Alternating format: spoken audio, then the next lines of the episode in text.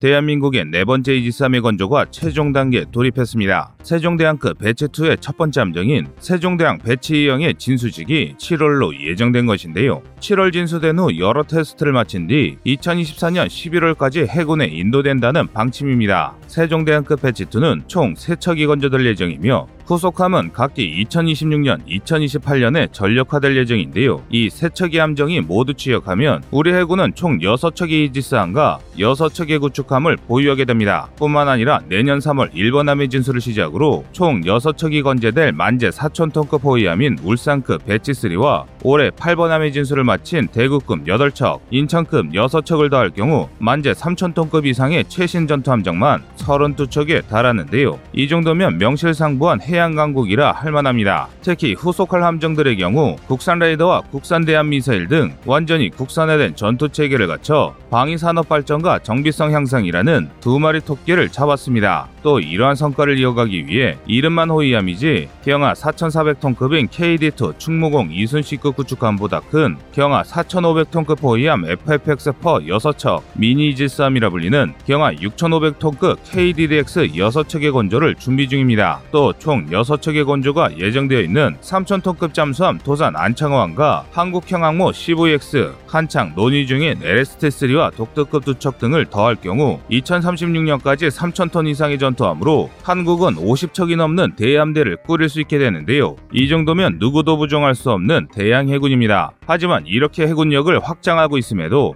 여러 문제가 있습니다. 크게는 두 가지 문제가 있는데 바로 인력 문제와 군비 경쟁입니다.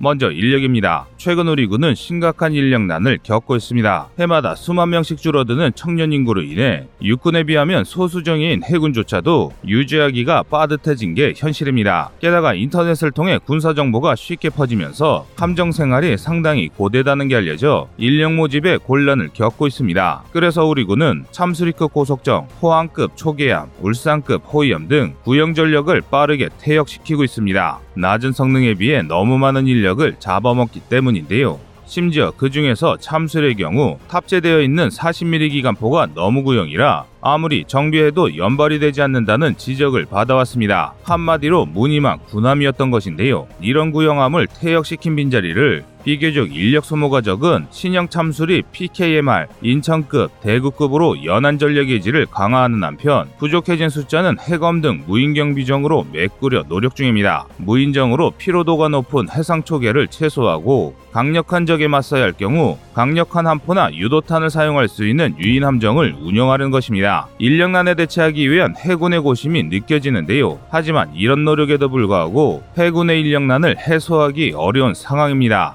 새롭게 충원되는 대형 함의 수가 너무 많아 확보한 인력보다 충원해야 할 인력이 많기 때문입니다. 그렇다면 어떻게 해야 이런 인력난을 타파할 수 있을까요? 이에 해군은 혁신을 결정했습니다. 얼마 전 해군은 2023년부터 잠수함에 탑승할 여군 승무원을 모집하기로 했습니다. 2014년부터 논의가 된 지 8년 만에 결정된 사안인데요. 이미 잠수함을 운영하는 38개국 중 미, 영을 중심으로 한 선진 12개국이 여성 승조원을 운영 중이므로 이를 잘 따라 인력 문제를 혁신하고 줄어든 인력풀을 확대하겠다는 방침입니다. 그런데 이렇게 인력 문제를 해결하더라도 우리 해군을 골치 아프게 하는 문제가 있습니다. 바로 주변국의 빠른 해군력 강화에 따른 군비 경쟁입니다. 우리 해군이 이렇게 심각한 인력난에도 불구하고 빠르게 함대를 강화하고 있는 것도 이 군비 경쟁 때문입니다. 현재 중국은 13,000톤 규모의 준 이지스 구축함 055형 20척을 포함해 80척의 구축함 및 순양함을 건조하겠다는 계획을 밝혔습니다. 또한 이런 군비 경쟁에 맞춰 일본 역시 해군력 증강에 박차를 가하고 있습니다. 말만 호위함이지 사실상 구축함인 모가미급 22척에 더해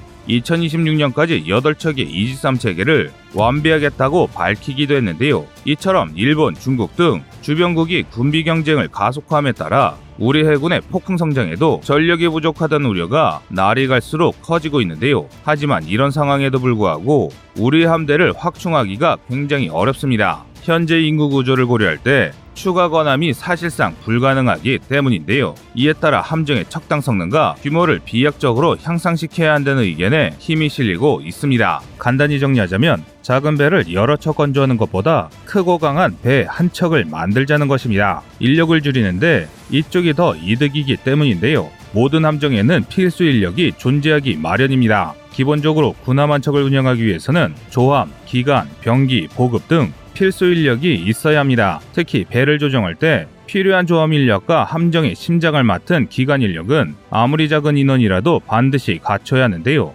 따라서 작은 함정이 많다는 것은 병기, 통신 등 전투 관련 임무들에 투입할 수 있었던 인력들이 함정을 유지하는 데 낭비된다는 말과 다를 바 없습니다. 이에 반해 작은 군함 여러 척을 대신해 한 척의 대형 함정을 건조할 경우 이런 낭비가 크게 줄어듭니다. 시설이 커진 만큼 사용할 수 있는 설비의 수준의 규모가 크게 늘기 때문에 자동화, 기계화를 통해 적은 인력으로도 함정을 무리 없이 운영할 수 있는 것인데요. 일례로 만재 배수량이 불과 170톤에 불과한 참스리급 고속정에 필요한 인력이 무려 30여 명입니다. 반면 최신 설계를 적용한 만재만톤급 이지스함인 세종대왕급 배치토는 300명이면 충분히 운영할 수 있습니다. 따라서 탑재된 무장의 성능과 효율을 생각하면 대형 함정의 인력 효율이 압도적임이 쉽게 증명됩니다. 하지만 대형 함정을 만드는 것이 무조건 좋은 것은 아닙니다. 그 대표적인 사례가 바로 최근에 있었던 모스크바함의 격침인데요. 함대 방공을 책임지던 고성능 방공 순양함이 포장 미사일 두 방에 허무하게 침몰당하자 러시아 흑해 함대가 크게 흔들렸던 것처럼 대형 함정 한 척이 격파될 경우 입을 손실이 작은 함정 한 척보다 너무 크다는 것입니다. 하지만 그럼에도 불구하고 과거부터 해전에서는 함의 체급이 전투력을 결정지었습니다. 일례로 명량해전에서 이순신 장군이 불과 13척으로 수백 척의 왜군을 제압할 수 있었던 것도 이런 함의 체급 차이 때문이고 1, 2차 세계대전에서 주요 군사 강국들이 국가 예산이 흔들릴 정도로 막대한 자금을 들여 전함을 건전 것도 군함 간 대결에서는 오직 전함만이 전함을 상대할 수 있기 때문이었습니다. 이는 미사일과 전투기가 전장의 주역이 된 현대 해전에서도 마찬가지입니다. 항공기는 함정보다 작을지 몰라도 항공기를 운영하기 위해서는 수만 톤 단위의 항공모함을 운영해야 합니다. 또 미사일로 군함을 한 방에 격침시킬 수 있다지만 그 미사일을 제대로 사용하기 위해서는 다수의 수직 발사관을 가진 대형 함정이 필요하며 미사일의 공격을 막기 위해서도 마찬가지로 우수한 레이더와 다수의 방공 미사일을 가진 대형 함정이 필요합니다.